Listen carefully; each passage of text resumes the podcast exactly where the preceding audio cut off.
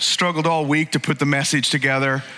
And uh, I spent 11 hours on Wednesday alone just working on the message. And uh, I couldn't sleep on Wednesday night, and I woke up on Thursday morning, and I go, "No, that's not it. That's not it." And and I had to record something for Sandy, and kind of feel like the Lord's just kind of saying, "No, I got something else I want to do today," you know. and I will, I, I, will kind of share a little bit from my notes, and and uh, what I just feel the Lord is just putting. You know what? You can take off. I feel bad having you sit there. Man, give it up for our team. Give it up for our worship team. so, so appreciative of what God is doing. But uh, I, have been sensing for a while, and, uh, and honestly, probably months and months and months, the Lord stirring in our in the midst of our church. And I think you know this. I think you can feel this uh, that God is up to something in our church. It's not business as usual, and uh, and we just want to kind of follow His lead. And and uh, and certainly through the fall, the Lord was just kind of moving in our hearts and challenging us uh, in our relationship with Him. And I've heard from so many different people uh, just what the Lord, yes, thank you guys. Give it up for our middle school guys. Thank you. Sorry. I won't blame it on Jesus that I forgot to let our middle schoolers go, but you know. Um, and uh, we've just sensed that the Lord is just uh, kind of stirring in us. And, and this series in particular has been kind of been brewing in me for, for a while. And, uh, and just trying to, in fact, if I'm honest, I probably should have made it a 12 week series. And, uh, how, you know, try to get through Ephesians in five weeks. My goodness, you know. But it, it, there is a sense that the Lord is doing something in our church, and not just in you as an individual, but in us as a church family. How many of you would agree with that and say, certainly feels that way, right? And there's a, as a staff, we actually met this week and, and uh, kind of our lead team and, you know, kind of ministry leads, you know, and so uh, we were just kind of rehearsing, man, what is it that God has been up to? And there were two words that came out of our time together uh, that were really used to kind of describe where we are at as a church. And there were two words, and I think they're the most amazing words healthy and hungry healthy and hungry. And I think that uh, as a church family, uh, you know, we could look back and there's been seasons when there's been real challenge, but man, we're looking back over this previous season and just recognizing that the Lord has, has brought us to a place of health as a community. Would you agree? Uh, it's okay to shout at the preacher. It's all right. It's okay. But what I'm sensing the Lord doing in us is He's saying, I'm deepening a hunger for me and for my presence. And that there's this growing, deepening hunger for us to be who God has called us to be as a community, as a church. And when you look at the book of Ephesians, you recognize that the book of Ephesians was written to a group of people. In fact, if you understand, Paul's in prison. It's AD 62. Paul's in prison. He's been in prison for about two years. He's in Rome. He's been kind of on house arrest. He's in a, a, a probably a rented home. But for two years, he has been chained to a Roman guard because that's how they did it. And so he's been chained to this Rome, well, not probably the same Roman guard, because Roman guards would be chained to him and they would get saved because they were a captive audience. And here's Paul under house arrest or in prison, chained to this to a Roman guard. But what he's recognizing is, and this is what's so interesting in Ephesians 3, verse 1, he says, I, Paul, a prisoner of Messiah Jesus or King Jesus. But wait, Paul, you're not, a, you're not a prisoner of Jesus. You're a prisoner of the Romans because of the Jews. You can go read about that in Acts chapter 21. But, but Paul sees it from a different perspective. And maybe the challenge for us is as we go through the valleys of life, that it's okay to look at those things and to recognize that, man, this might feel like a bad season, but God's up to something in the middle of it. Now, what I'm recognizing for us as a church family is that there's health, there's hunger. God is up to something, and we gotta, we gotta lean into that. And this was what was happening with Paul because Paul recognized, in fact, there's a reason why, and we, we, we created a really cool bumper, and, and the Lord says, we're not gonna show the real cool, really cool bumper today, right? But the title of the series is Mystery Revealed. Because what Paul was recognizing was that there was a mystery that was being revealed to the people of God. In fact, you, you can read it in, uh, in Ephesians chapter 3 and verse 4 or 5 he says this in reading this well what's he referencing? Well he's referencing this letter that he has written to the church in ephesus. In reading this um, then you will be able to understand my insight into the mystery of Christ, which was made no, was which was not made known to people in other generations, as it has been revealed by the Spirit. And this little word mystery that was used, uh, that Paul uses over and over, not just in this letter to the church in Ephesus, but he uses it over and over again uh, throughout the New Testament. This little word mystery is a Greek word, apocalypsis. Now, when you hear the word apocalypsis, what do you think of? Apocalypse, right? The apocalypse. And what do you think of when you think of the English word apocalypse? End times, right? That's not what was that's not what it meant. Right? What it actually meant was that something that was hidden has now been revealed. And Paul's writing with like gusto and excitement because as he's writing this letter, and, and we should talk a little bit about what does it mean for Paul to write letters because sometimes, how many, when's the last time you wrote a letter? Anybody? I mean, we just don't write letters today, right? In fact, the last time I wrote a letter was when I first moved from Ireland to America. I went to Bible college. There was no uh, iPhones to FaceTime my parents. There was no computers to send email. Uh, phone calls were expensive. So I actually had to write letters, can you believe this, to my parents. And I used to cheat because how many of you remember the airmail envelope? Like it was an envelope that actually was a letter, like it was a piece of paper and then it folded up, right? So I, I wanted to, I didn't, I couldn't write three page letters, but you know, the airmail ones were like one page. So I would write a letter, you know, seal that thing up, send it to my parents, and about a week and a half later, they would get it. And, and we have a tendency to look at letter writing, and we, that's what we think of.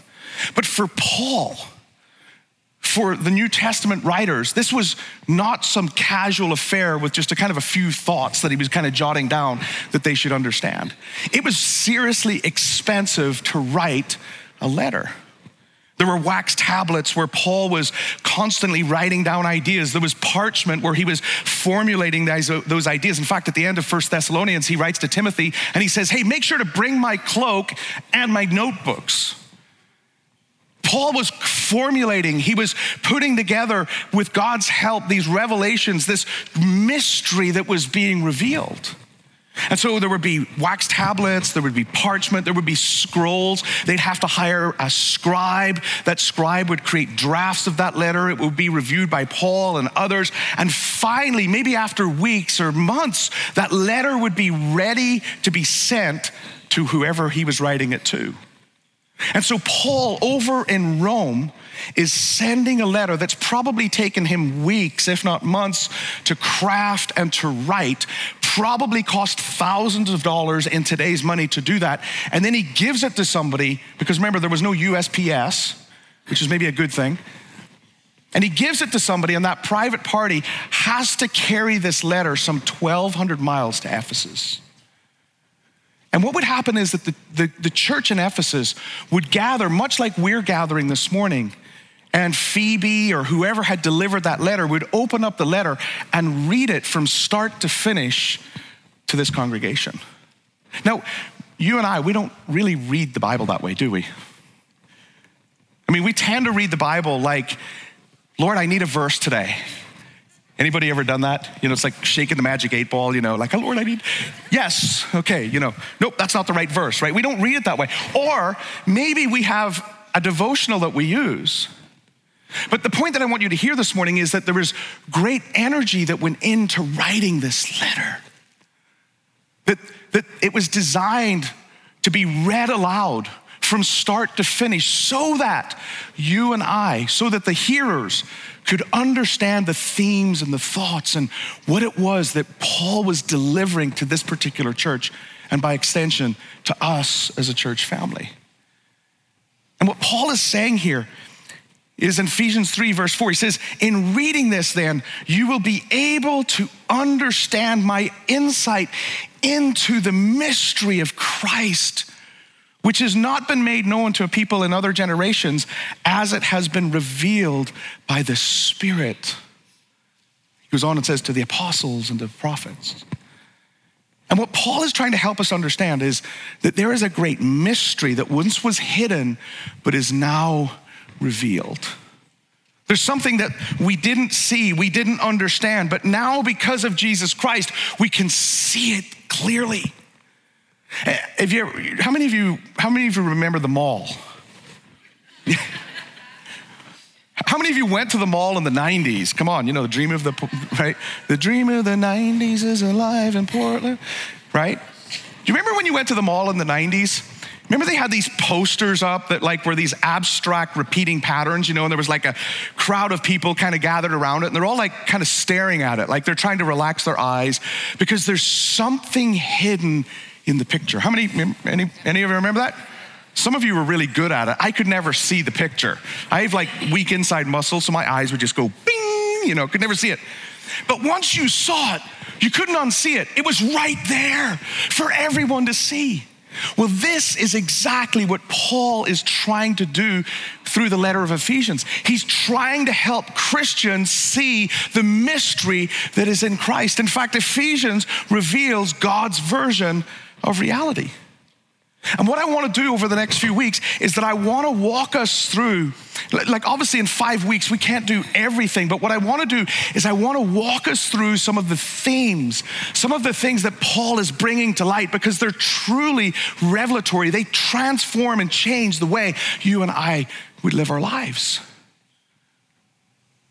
And, and what you discover through this letter to the Ephesians is that God's vision is way bigger than our version of reality.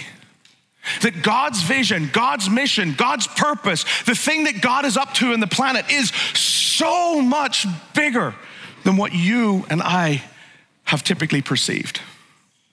In fact, in our American society, maybe I should be fair to America and say in our Western industrialized society, we have reduced Christianity to something that's wasn't in Paul's mind, to be honest with you. In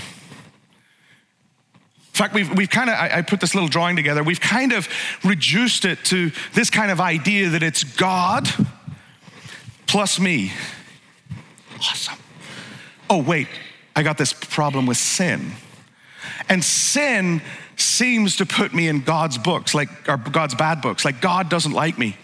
And so, because of sin, I'm gonna end up in the sad place, the unhappy place, hell. And none of us want to go there because that just seems miserable, right? And so, thank God for the cross. Thank God for the resurrection. Because of the cross and the resurrection, we have the opportunity through Jesus Christ to avoid the sad place and get to the happy place, heaven.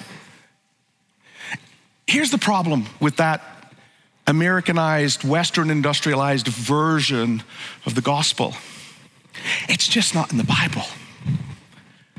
I mean, maybe a tiny piece of it.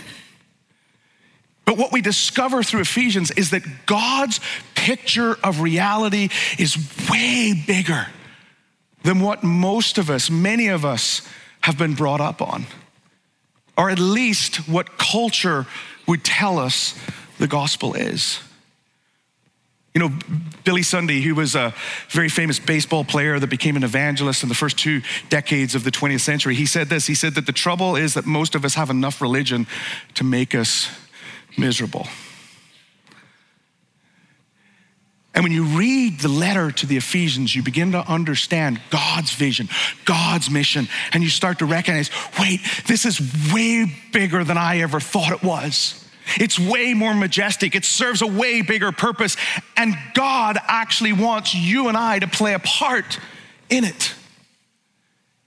And so, what we discover is that, in fact, if you've got your Bibles, and I encourage you, man, take the time to read Ephesians as we journey through this over the next couple of weeks. But I want to read these verses in Ephesians chapter 1, verses 17 through 22. He says this I keep asking that God, the God of our Lord Jesus Christ, and you understand that that you, he's Lord, Jesus, and Christ is not his last name. You understand that, right? When you see Jesus Christ, Christ is the, is the Greek for this Messiah, King Jesus, right? And, and so when Paul uses this phrase, he's saying, I've prayed to God the Father of our Lord King Jesus. Like that ought to tell you where Jesus ought to be in your priority list. And he goes on and he says this the glorious Father may give you the spirit of wisdom and revelation so that you may be, know him better. So, Paul, he's praying this glorious prayer in the second half of chapter one, and he's saying, I'm praying to God, I'm praying to King Jesus that he would reveal to you the mystery of Christ so that you would know him better. He goes on in verse 18 I pray that the eyes of your heart may be enlightened in order that you may know the hope to which he has called you. Know the hope, the riches of his glorious inheritance in his holy people, and his incomparably great power for us who believe. That power is the same as the mighty strength he exerted when he raised Christ from the dead, seated him at the right hand of the Father in the heavenly realms, far above all rule and authority, power and dominion, and every name that is invoked, not not only in the present age, but also in the one to come. And God placed all things under his feet and appointed him to be head over everything. And then look at this for the church. Now, when I read that, that sounds an awful lot more than Jesus saved me to help avoid hell. But we've lived in a culture where for decades we have reduced the gospel down to something that helps me avoid going to hell. And we get just enough Christianity, just enough religion to make us miserable. And yet, that's not what Paul is saying. That's not what God's intent is. When he unveils this mystery through Christ, he's inviting us into something way, way bigger than just avoiding hell just to raise, raising great moral kids. God's inviting you and I into something that He has been unfolding from the day He created the planet. And He says, I want you to be a part of it.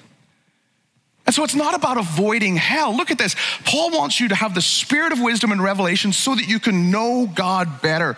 He wants you to know, to understand the hope that you have been called and to live that out. He wants you to experience the power that raised Christ from the dead. God wants you to be a part of his story.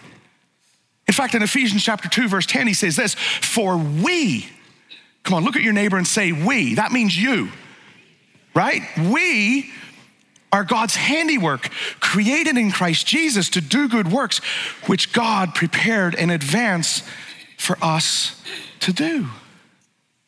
And so Paul is pulling back the curtain on this mystery of the gospel, this mystery that's unveiled in Jesus Christ.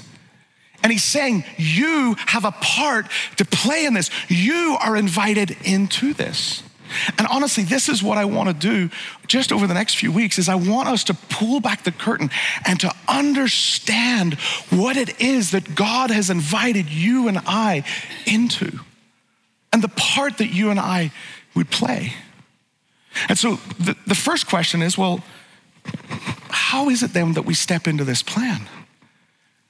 If, if there's this mystery of Christ that reveals that it's not just about me avoiding hell. It's not just about me kind of raising some good kids that, that hopefully, uh, you know, kind of avoid some of the negative stuff going on in our culture. If there's this mystery that God wants me to have this wisdom and revelation that I might know Him better, that I might uh, receive hope and live out hope and, and give hope to the world in which we live. If there's this mystery that's revealed that God says, I want you to experience the same power that raised Christ from the dead how do we get there?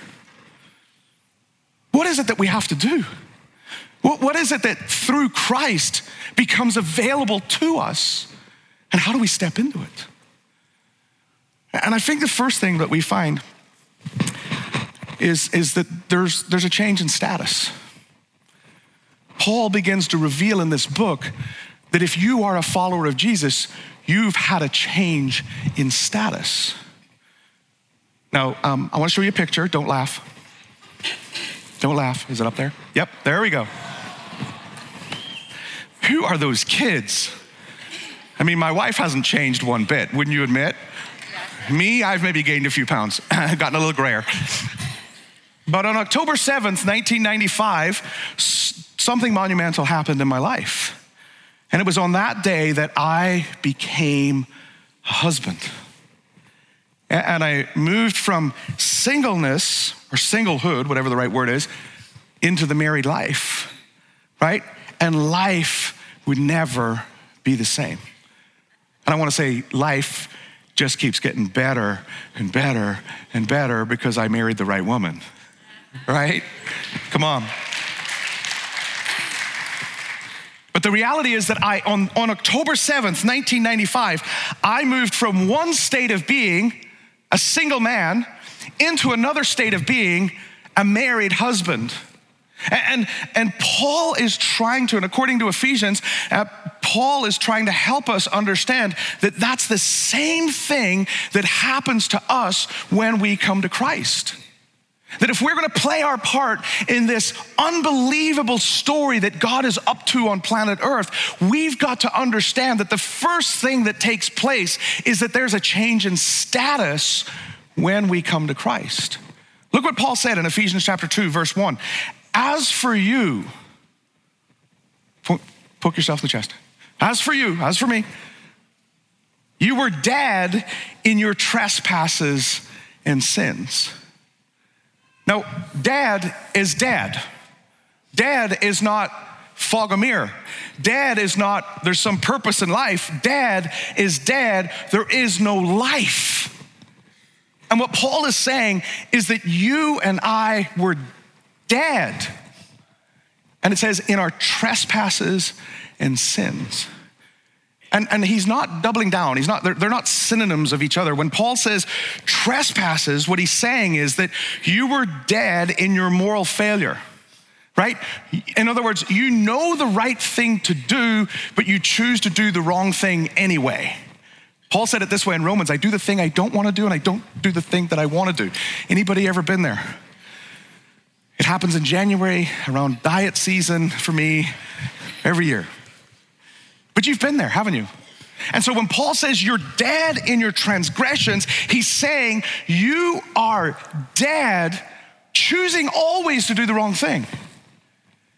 But the, this, the little word that he uses for sin doesn't necessarily mean kind of this choice to do wrong things.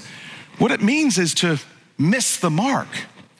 In other words, what he's trying to communicate is you and I were actually created for a purpose, a godly purpose, a purpose of bringing him glory, a purpose of extending the kingdom of God here on earth, a purpose of being good in the midst of darkness. But it says that we failed.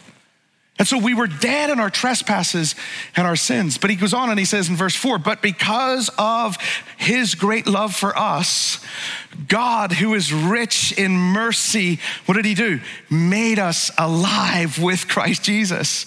And even when we were dead in our transgressions, it is by grace that you have been saved.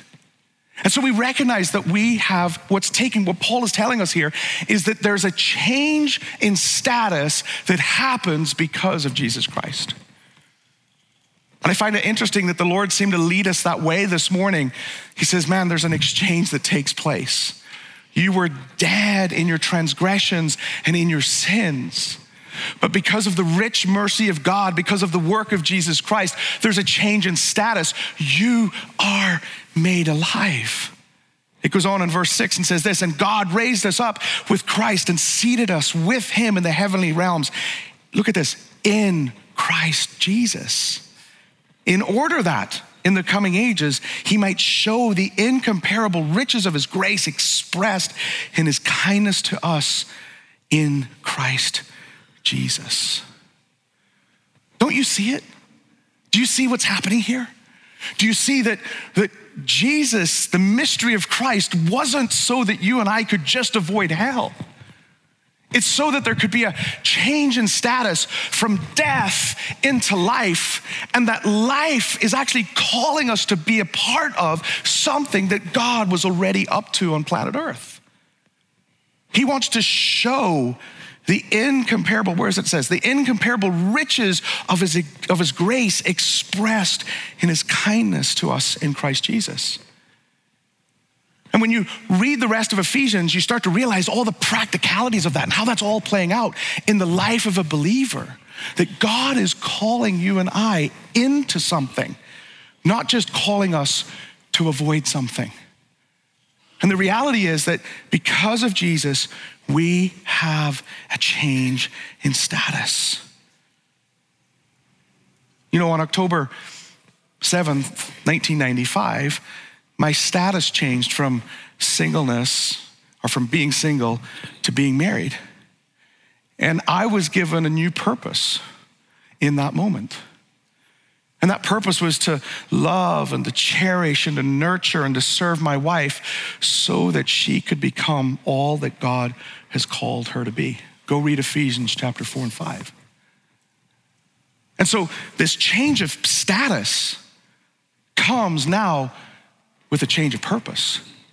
That God has not just changed me or moved me from death to life, but in moving me into life, He's given me a purpose. He's given me something that I'm supposed to do. And isn't that what Jesus does for us? That little phrase in first Ephesians chapter 1 that we just read in verse 22 or verse 23, all of this happened through Jesus, who for? For the church.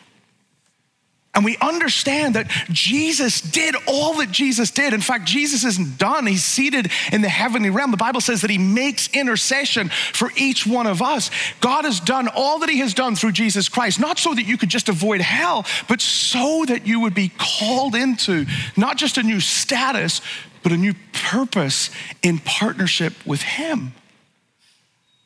And what we discover when you, when you read through the book of Ephesians is that, that the same power that raised Christ from the dead, it's at work in you. It's helping you to overcome sin. It's helping you to step into the call and to the purpose of God. And so, mind blown. But here's what's so amazing. We recognize that, how many of you know that on October 7th, 1995, Gareth became a husband, but for 27 plus years now, Gareth has been becoming a husband. And sometimes I do well and talk to my wife. Sometimes I don't do so well. Sometimes I fail. Sometimes I fall short. And, and what, I, what, what we need to recognize, and this is what we discover in Ephesians chapter 1, is that Jesus didn't just give us a new status of being alive, Jesus gives us a new identity. Now, unfortunately, in our version of Christianity, I know that none of you in this room believe that Western industrialized version of Christianity that we talked about and I've ragged on a couple of times, right?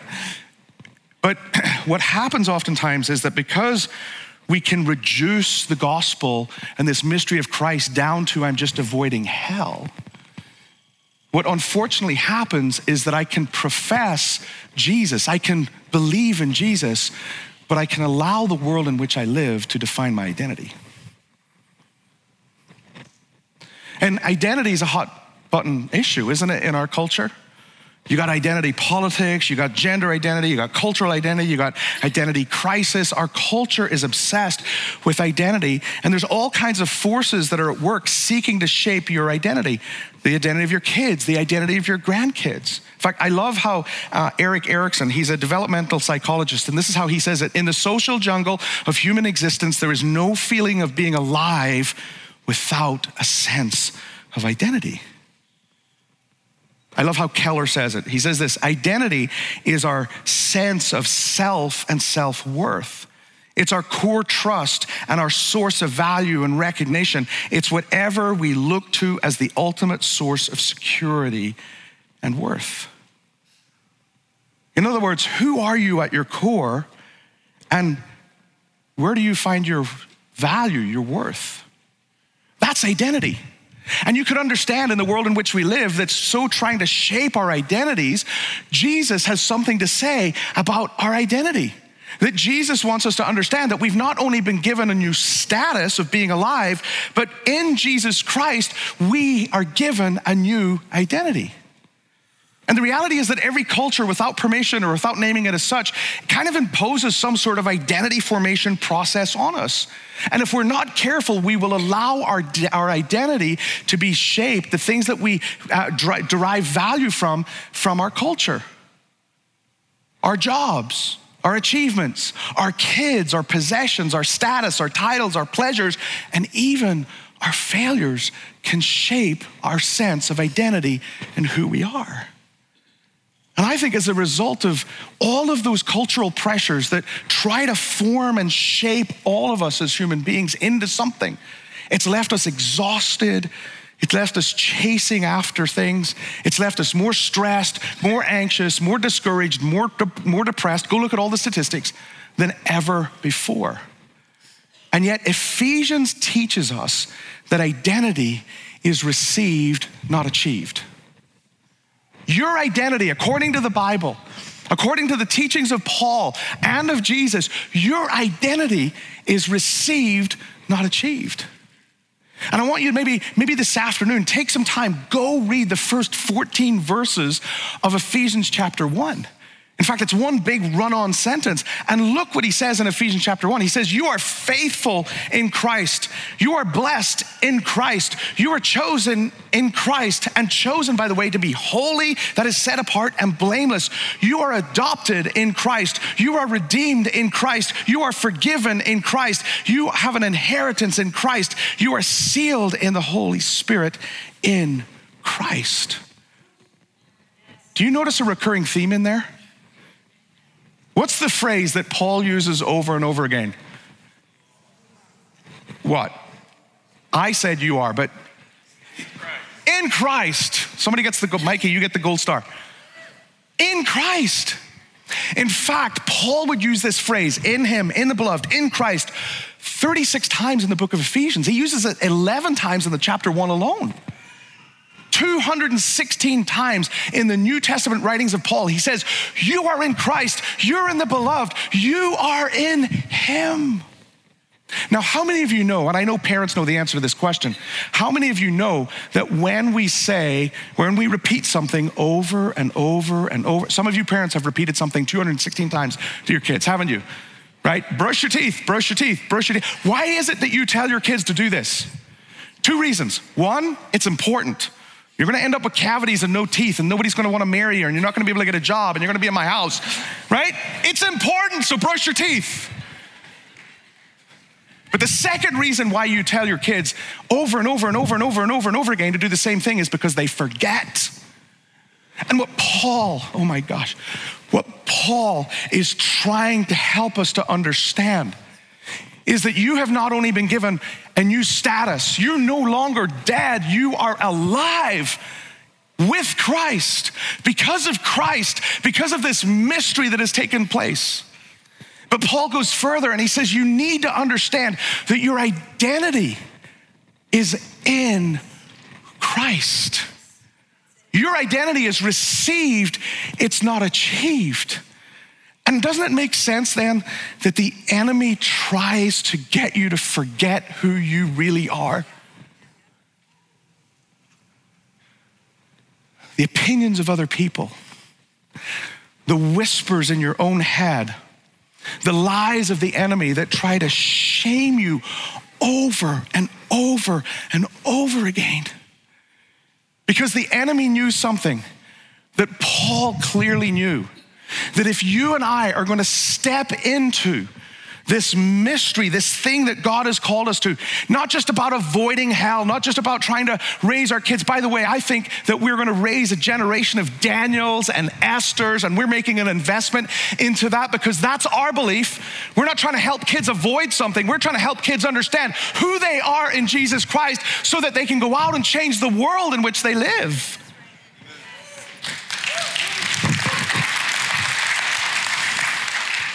And we want to make those kinds of investments. Why? Because we believe in this mystery that's revealed in the book of Ephesians that you've been given a new status. You're no longer dead, but you are alive. But you've not just been made alive, you've been given a new identity in Jesus Christ. I think that's why Jesus said in John 15 over and over and over again, I need you to remain in me, remain in me, make your home in me, remain in me, abide in me, stay in me, don't step outside of me. Come on, that's where your identity comes from. Your identity is rooted in Christ. And it's a mystery because it doesn't feel that way.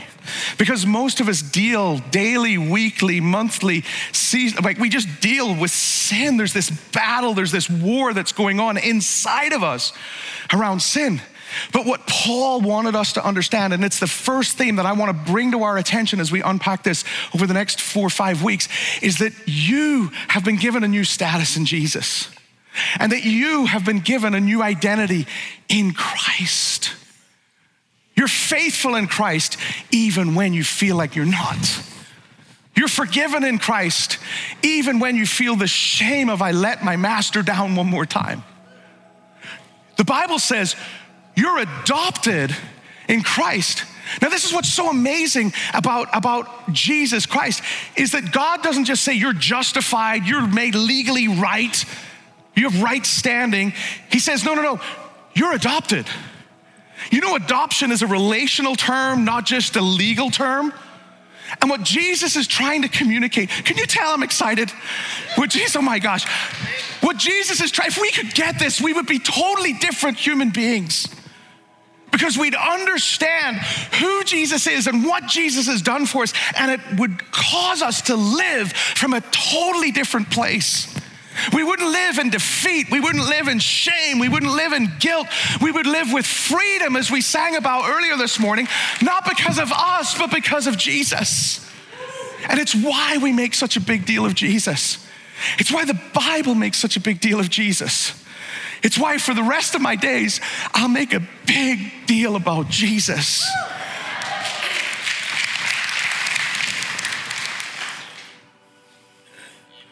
Colossians 3 3. You know where your life is? It's hidden in Christ. And what the Lord's been doing in us over the last number of months is He's been calling us to Himself. And sometimes we don't always understand what, what is it you're up to, God? Oh, I've got a big story. See, I, I've gathered a community of people in Happy Valley and Sandy, and I'm inviting them to live out my story, not their story. I'm inviting them to live out my story and to do it the way Jesus showed them to do it. And if they could only understand who they are as individuals, and if they could only understand who they are as a community, filled with hope and power and life and forgiveness and living from a totally different place of, man, I can confess and I can repent because he loves me. I'm already adopted, I'm forgiven. I was meeting with one of my old professors from Bible college this week, and we were talking all this stuff through. And he says, Most Christians, and I loved how he said this most Christians are more saved than they know. Think about that because the enemy comes to rob you of your identity. And we started this, whatever this is, by just recognizing that there's an exchange that God wants to take place. And I want you just to close your eyes this morning because I believe that there's some in the room that, man, what God wants to do, ooh, Man, he wants to change your status. He wants you to move, he wants to move you from death to life. He wants you to move you from this place where, man, the enemy's robbed you of everything. And you're trying, maybe even in your own strength, to get there, to do it. And Jesus says, Quit. I've already done it. When Jesus went to the cross, he did what you could never, ever do. He paid the penalty for your and my sin. And He did it so that you, not just that you would avoid hell, He did it so you don't have to struggle and strive and try to find your sense of identity and purpose and avoid shame, all those things in your own strength. You can't do it. But Jesus did it for you. And all he says is, hey, if you want to be in me, here's all you need to do believe in me, acknowledge your sin. The Bible says, when I acknowledge my sin, believing that he's the one that paid for it, he, give, he, he not only adopt, he not only saves me, he adopts me as a son and as a daughter. And so this morning, as we close, I think there's some people in the room, and it only happens by the illumination of like the Holy Spirit. Like I feel drawn to this. Like I, I want that kind of life. I don't want to be in death. I don't want to, I want that.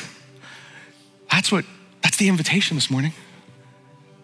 And if that's you this morning and you're saying, man, I want to give my life to Jesus, recognizing what he has done for me, change of status, no longer dead in my trespasses and in my sin, but alive because of Jesus. If that's you this morning, man, would you just slip your hand up? And all you're doing is saying, Jesus, this is an outward sign of something that's going on in my heart. I want to receive your forgiveness. I want to receive your life. And so if that's you this morning, just slip up your hand. Thank you. Thank you. Thank you. So, Jesus, this morning, you just pray this prayer with your words and your heart. Lord Jesus, this morning, we simply say, Thank you for what you have done for me. Thank you that you came, lived the life I could never live, died the death that I deserved, but rose again so that I could be forgiven, but not just forgiven, that I could be given life and I could be given a new identity. But there's a second group of people that I want to pray for this morning, and that's those of you who know Jesus, who've been walking with Jesus, but maybe you've allowed the world in which we live, the opinions of others, the voice in your own head, the shame, the lies of the enemy to get you to believe you're somebody that you're not and it's caused you to live a certain way. It hasn't caused you to live with a sense of purpose and a sense of call and a sense of I belong to another. His name is Jesus, and He's given me a new identity as a son and as a daughter. And if that's you this morning, I simply want you to slip your hand up and you're just saying, Jesus, that's me. And Lord, I'm exchanging whatever that is, whatever fear, whatever shame, whatever guilt, whatever voice has gone on in my head. I'm exchanging that this morning Come on, if that's you, slip your hand up this morning. I got my hands up. And Lord Jesus, we're hands in the air, Lord Jesus, because we're surrendering to you. We're surrendering to your grace. We're surrendering, Lord Jesus, to the truth of your word that says, I've not only been given a new status, I'm given a new identity. And so, Lord Jesus, help us Lord, personally, individually, but help us as a church family to live out of that place so that we might give you glory. In the precious name of Jesus, we pray. And everybody said, Amen, amen, amen.